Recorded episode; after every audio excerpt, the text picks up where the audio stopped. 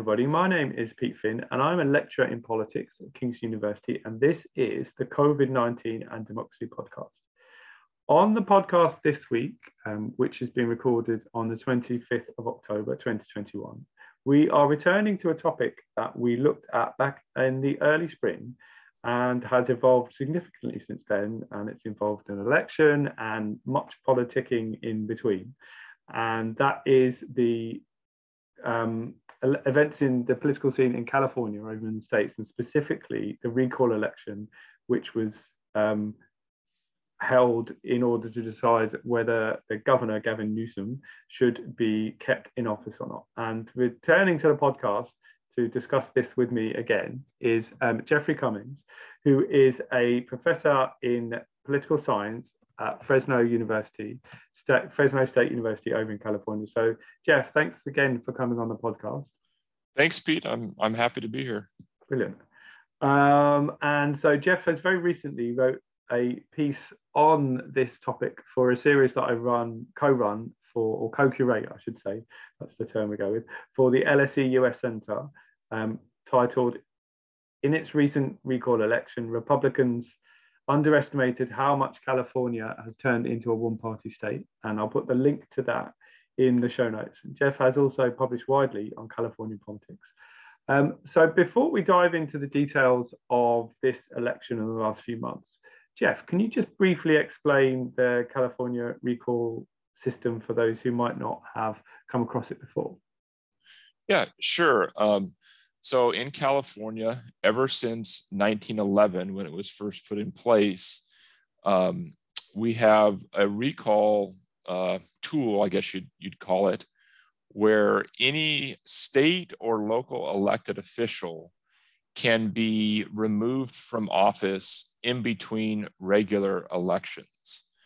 And in order to do that, you have to, um, the proponents of the, of the recall have to file a petition with the appropriate uh, administrator, state administrator, and then they have to go out and get a certain number of signatures from voters in order to qualify that for the ballot. And so that number is 12%. In, in the case of the governor, it's, it's 12% of the vote, votes cast in the last election for governor. And so for this year's recall, that ended up totaling 1.5 million signatures that the proponents needed to, um, to gather in order to qualify it for the ballot. And so it's, um, this is only the, the second recall in California of a governor that we've had, it, it, just of an election at, at all.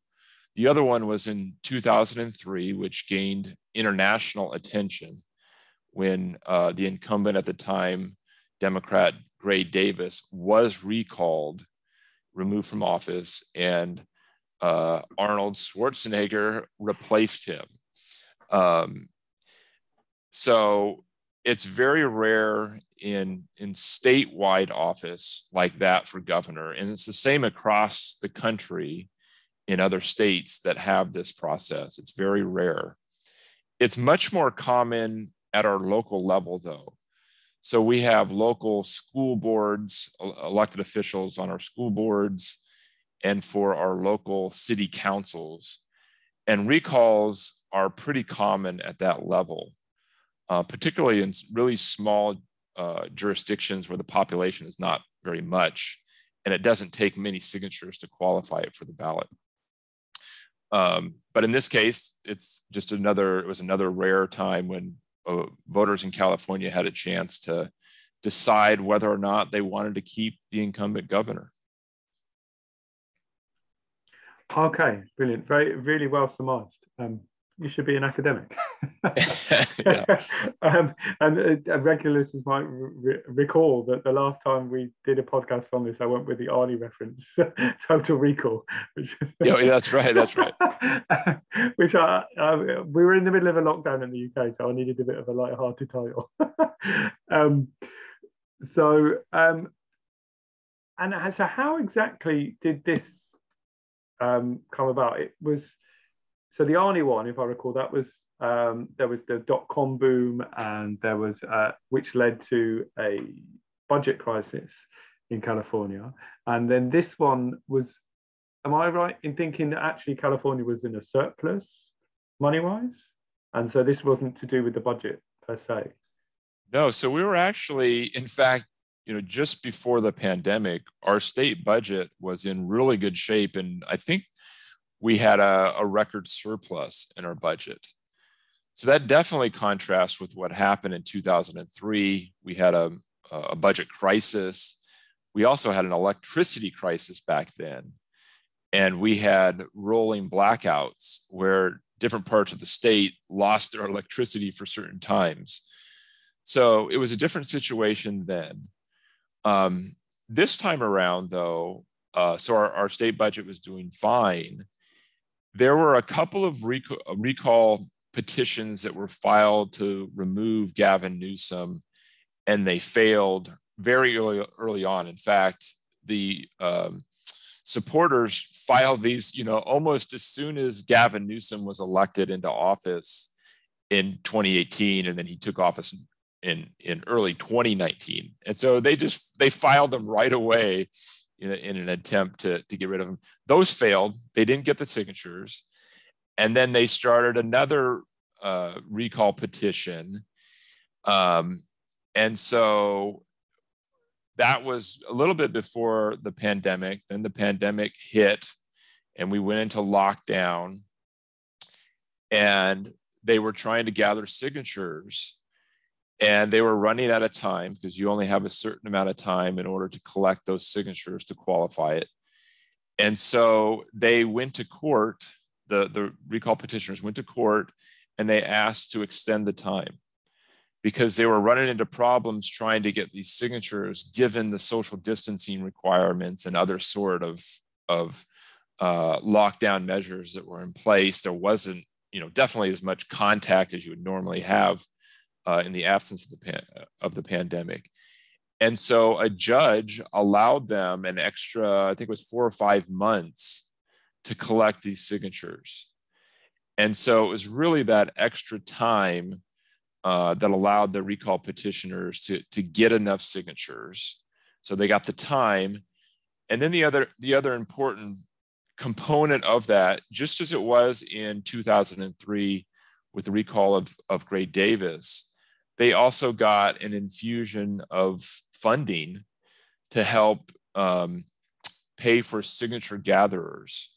So in California, you can pay uh, these different firms to go out and, and get these signatures of voters in order to qualify petitions for the ballot. And so they'll they'll pay them a couple of dollars per signature. You know, in, in some cases, um, not necessarily on, on recall, but when we have initiatives, which are, you know, UK has referendums, we have initiatives in, in California, um, they'll pay up to six dollars, you know, per signature, depending on that particular initiative.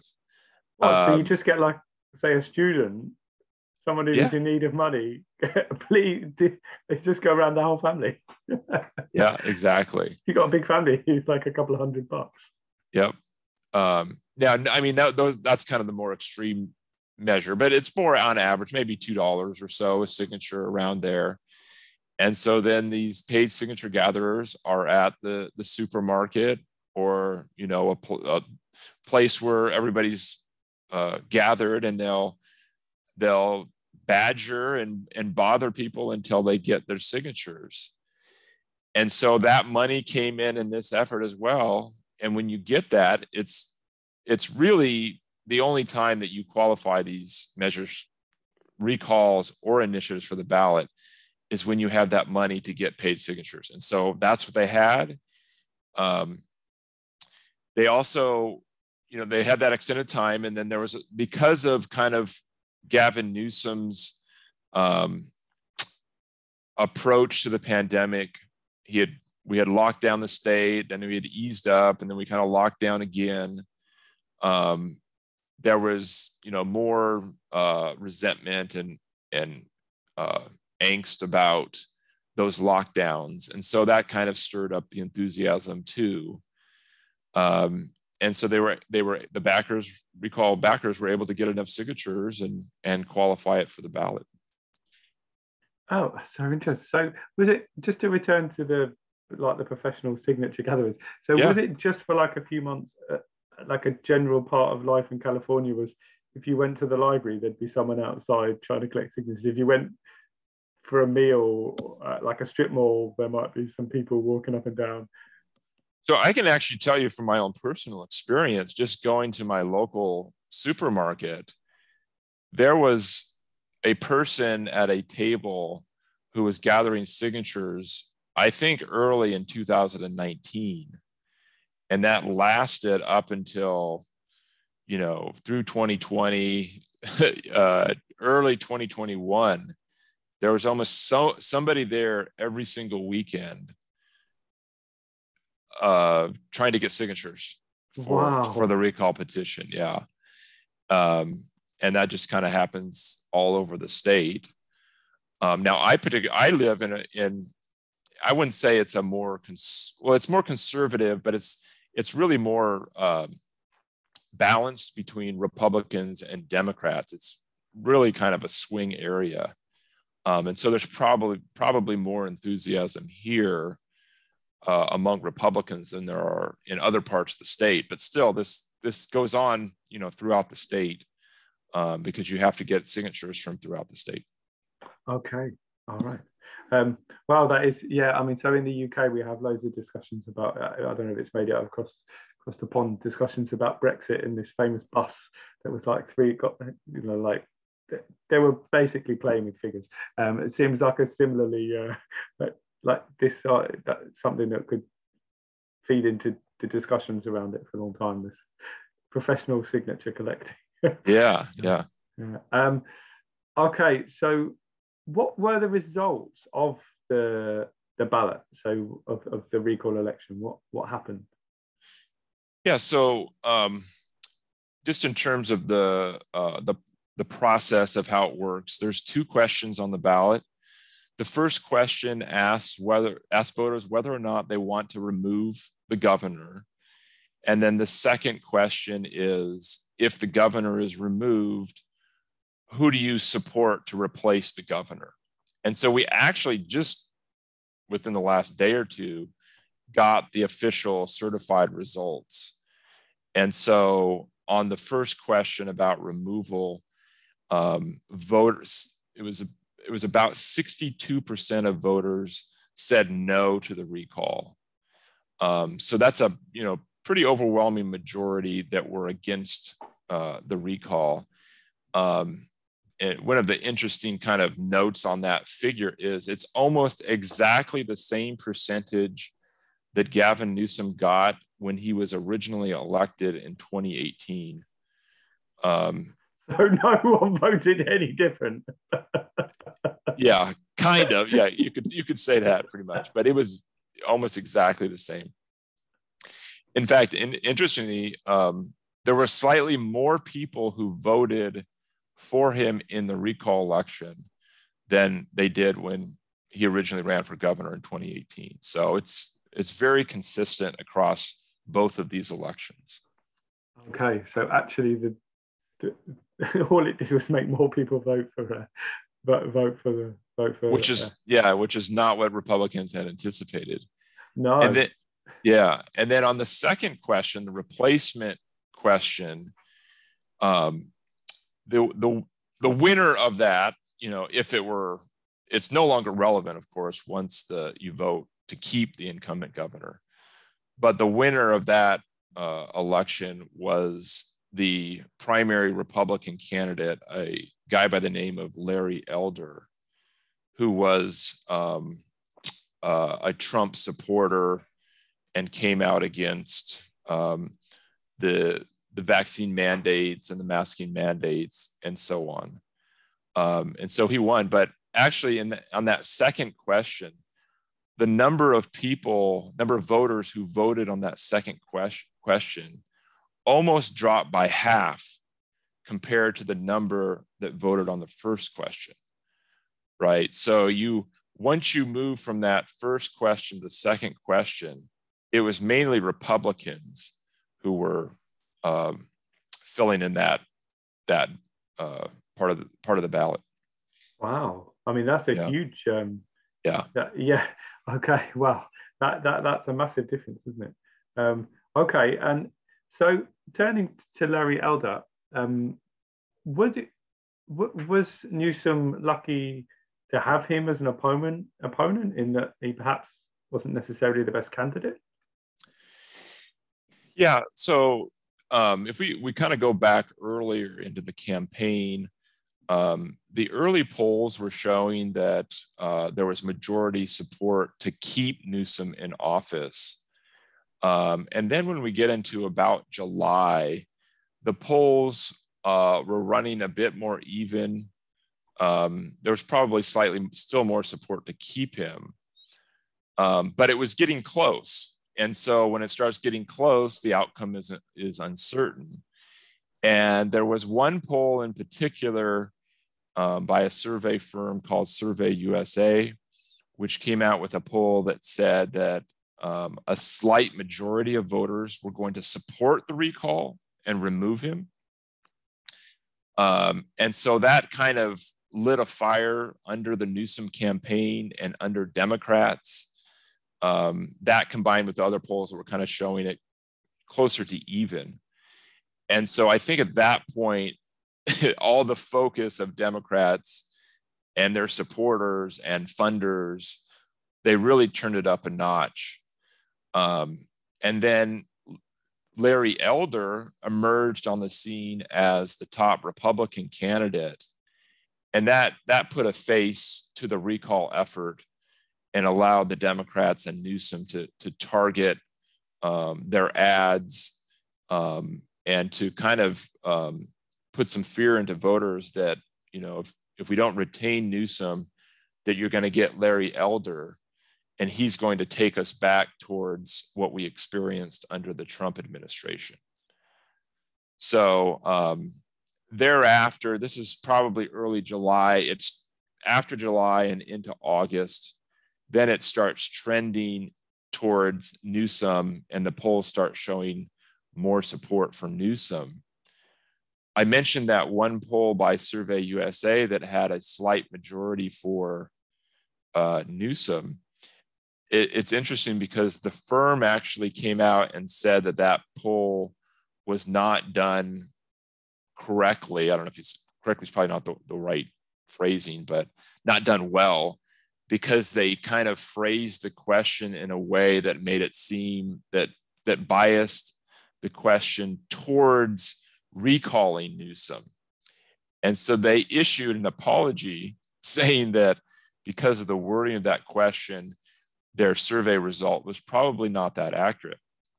But at the same time, that also um, you know, stirred up uh, new enthusiasm for, for Newsom uh, and the Democrats and, and helped kind of spark them and get them going, which maybe in the absence of that inaccurate poll, they might not have taken it as seriously.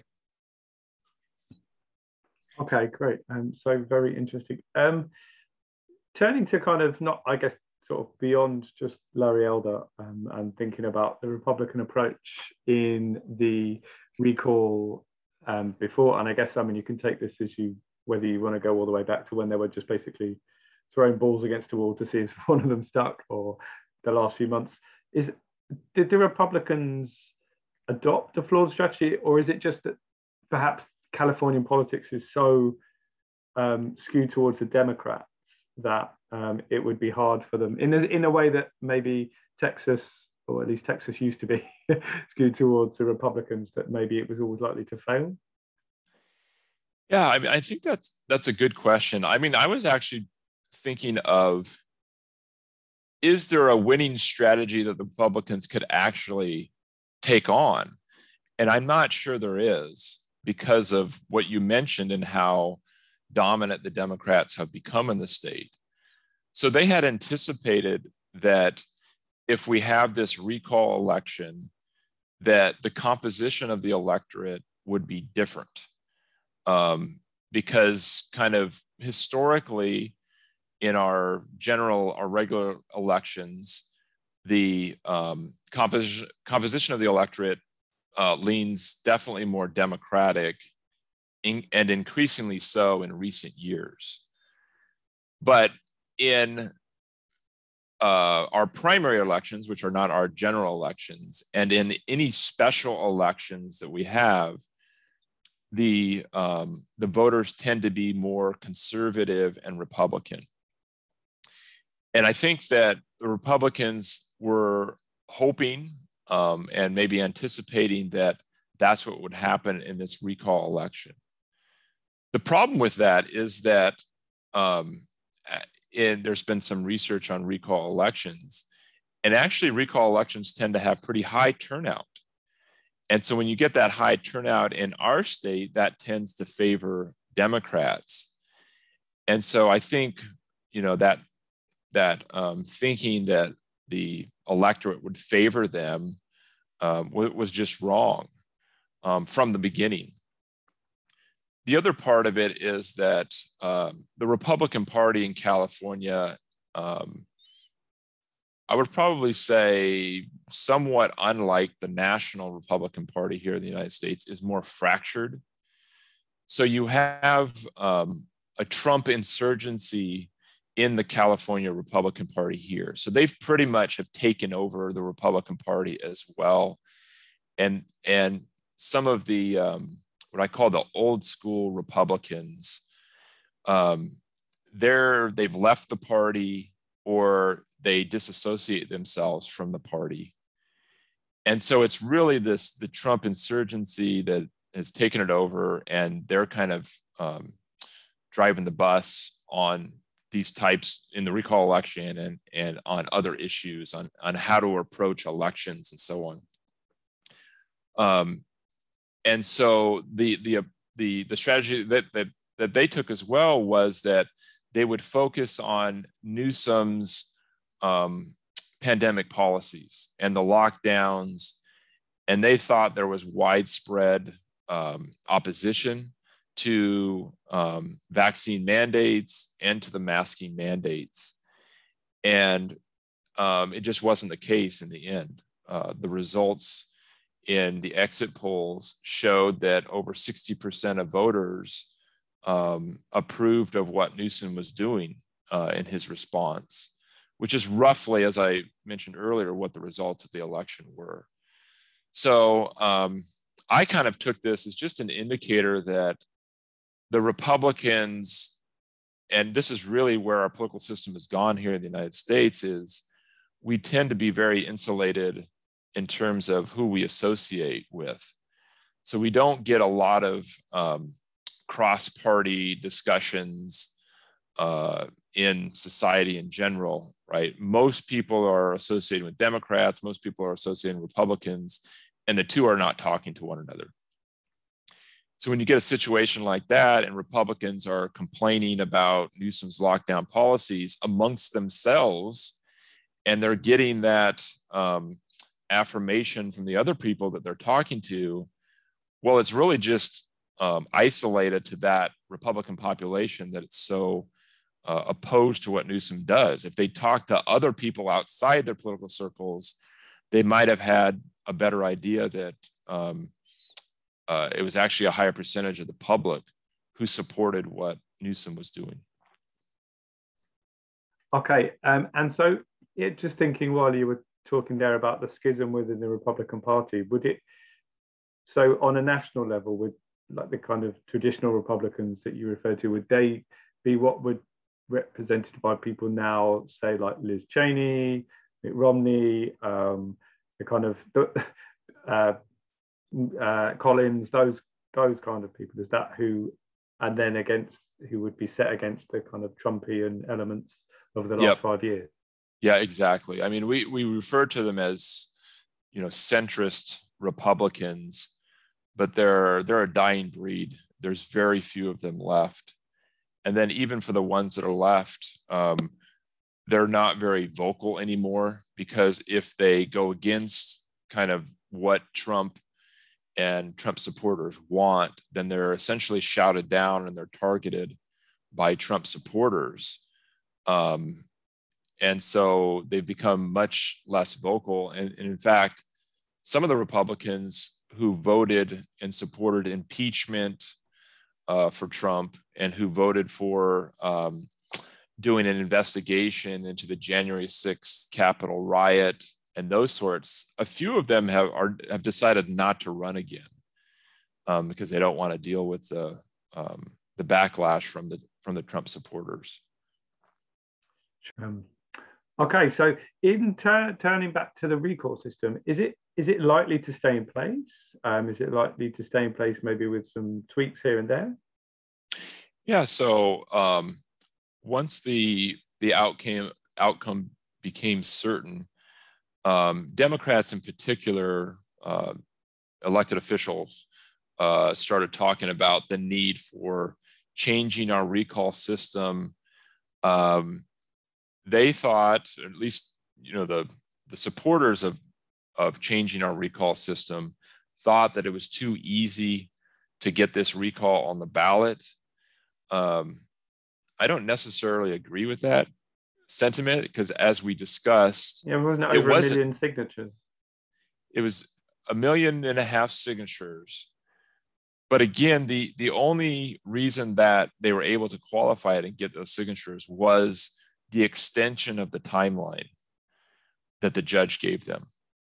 And so, in, fact, I, I believe in the court um, when the when the judge was listening to the petitioners' um, arguments for extending it, they said they confessed that you know we're we're not going to have the signatures unless we get this extension. And so we've only had, as we talked about, two um, recall uh, gubernatorial recalls come to the ballot in the last 110 years. And to me, that doesn't really speak to uh, a process that happens very frequently. Um, you know, so hopefully we don't have pandemics in the future, and you'd be in that position where they might want to extend it. But setting all that aside, the Democrats are moving forward. There's a couple of um, uh, state uh, investigative bodies that are moving forward with hearings to discuss how they can they can tweak it. Now, there's no discussion, abs- uh, absolutely no discussion of getting ri- rid of the, the ability to recall um, elected officials in California. So that's completely off the table. Um, in a recent uh, survey of, of Californians, over 70% want to keep the recall. So that's completely off the table. Um, but what is on the table is uh, the procedures for qualifying a recall for the ballot. So, how many signatures do we need to get in order to qualify it for the ballot? Um, the California threshold is considered to be um, a pretty low barrier compared to, to other states. So I mentioned earlier that there were that we have you have to get 12% of the votes cast in the last election for that office. And so there's discussion about moving that percentage up, uh, perhaps 20% or you know 25%. Um, so that's being discussed. Um, the other piece of it addresses that second question that we talked about that was on the ballot about um, how do you replace a governor when they've been removed from office? And so, in the two recall elections that we've had, we've gotten a really long list of candidates because to be to put your name on the ballot as a candidate um, you you just have to pay a few thousand dollars and get a, a, a few signatures and you get on the ballot in the 2003 recall, there were over 100 candidates on the ballot. This one had less. I think it was about half of that this time around. Um, but there's talk about um, doing something different on that second question. Uh, one proposal would simply be to have the lieutenant governor uh, replace the governor if the governor is recalled. So we have a lieutenant governor who, if something happens to the governor, killed, whatever, they're incapacitated. And actually, if they just leave the state, if the governor leaves the state, the lieutenant governor is tech- technically the person in charge. Um, and uh, so that would just apply in this instance if they were recalled. There's a little bit less in majority support for that. So I'm not sure how far that one's going to go. Um, but one of the one of the things, uh, the interesting points that was pointed out during the run up to the recall election was the possibility that you could, on that first question, get more votes to keep a governor and have them removed. And then on the second question, you could get a successor who received less votes than the governor got in support. And so some there's some um, law professors that are making the argument that you know that's it's undemocratic, you know, to have a, a, a replacement have less votes than the vote to keep the governor. I'm not sure I agree with that either, but it just kind of presents a situation where you have a replacement candidate who does not have um, a very high percentage of support from voters um, to replace him. So, yeah, and I mean, and just politically, right? You could see even if if, if that was to be the case, that person would presumably their un- authority would be undermined, right? You wouldn't want to be, well, all right, you probably anyone would take being governor of California under pretty much any circumstances, but um, you know, if you were then to deal with state level politicians, deal with senators from the state, deal with other national politicians, everyone would be aware that your authority was, um, to a certain extent, undermined. Like it would just be. Yeah, it would be undermined. And in fact, I, what came out during this discussion was that let's just say that Larry Elder, the top Republican candidate, were to replace Gavin Newsom in this instance, he would he would not have much power because the legislature is two thirds Democrats, and so they could override any vetoes that the governor issued on legislation if they wanted to. Um, and they wouldn't support his appointees. And so would, you'd, you'd have a, um, a pretty impotent replacement governor in there, given the, uh, the balance of power between the legislative and executive branch. Oh, okay. Um, and just before we wrap up, um, can you know? So we've already touched on the fact that California is particularly Democrat in the way that um, I mean, I mean, I suppose maybe New York, but uh, in general, states aren't that that Democrat or that Republican. Um, yeah. So, could events of the last couple of months in California be read as having any significance, maybe for the midterms next year, or are they do they just reflect the particulars of the way California was governed? Yeah, I, I mean, I think that's kind of the um, the big question that comes out of this election. Uh, and it's hard to say. I mean, I think we in the US place too much emphasis on these bellwether elections. Um, and they, there's only one or two that happen in between our regular elections, and we try and read into them quite a bit. We have some upcoming uh, gubernatorial elections in in two other states, and so that's another um, very small number of, of elections that we look to as indicators. And I'm not sure, you know, always tells us that that much. But, you know, having said that, it I would say on the one hand, um, I think, as I mentioned before, the Republicans thought that this would be their one shot at possibly putting a Republican back in the governor's seat. And it completely backfired and you know overwhelmingly showed how much democratic support there is in the state. Um, and the other thing that i question is we're not sure where the pandemic is going to be in another year. Uh, you know it's so hard to predict these things. It's you know trending downward um, in the united states and I, I, I hesitate to even ponder whether it will fall off the agenda by next fall. You know, if we continue in this direction, it's going to be other issues that maybe take the place, take its place.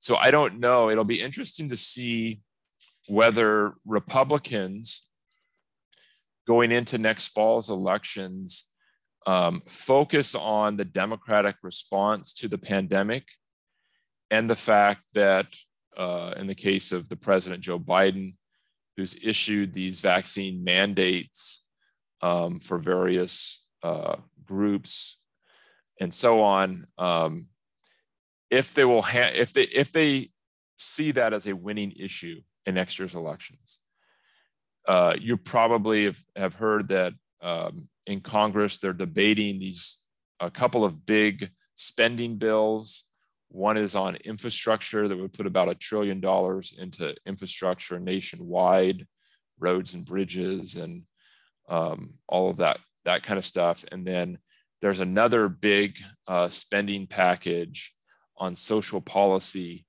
that would go towards um, college loans and um, family income support.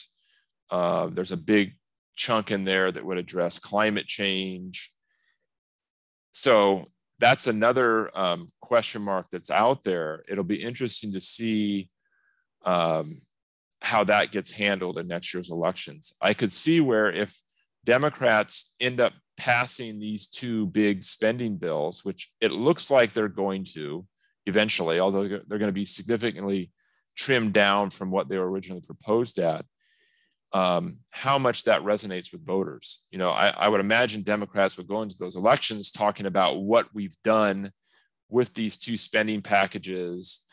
Um, and if the pandemic has subsided and, um, you know, we're continuing to trend down and it's very low um, uh, infection rates and so on, that the election will most likely turn on the economy, I would think. Um, I know, for instance, in the in the UK, you're having um, worker shortages, and we're you know we're having similar types of problems here. Um, inflation is on the minds of a lot of people. Um, and I think probably by fall, I could see the election turning on that and that the if there's continuing continuing high inflation and the economy is not growing as we would like that republicans would probably turn on that issue and hammer away on democrats on that. And so if that's the case in this recall election will just be an afterthought. Okay brilliant. Um, yeah, in the UK, we yeah, it's a big issue actually, work shortages, um, and it's hard to tease out like how much is Brexit, how much is um, pandemic, if not necessarily a direct cause, but like tangent, like more people left during the pandemic, maybe than would have stayed even after Brexit if the pandemic hadn't happened. It's like, it's like an endless uh, debate that we have here. Yeah. and likely to go on um, for, for years to come, I would think. Um, well, Jeff, was there any other final points that you wanted to make before we wrap up? No, I don't think so. I think we covered most of it. Okay. Well, thank you very much indeed for coming on. It's been an absolute pleasure talking to you. And um, I look forward to having you on back on again in the future. Yeah, great, Pete. I, I'd love to be back.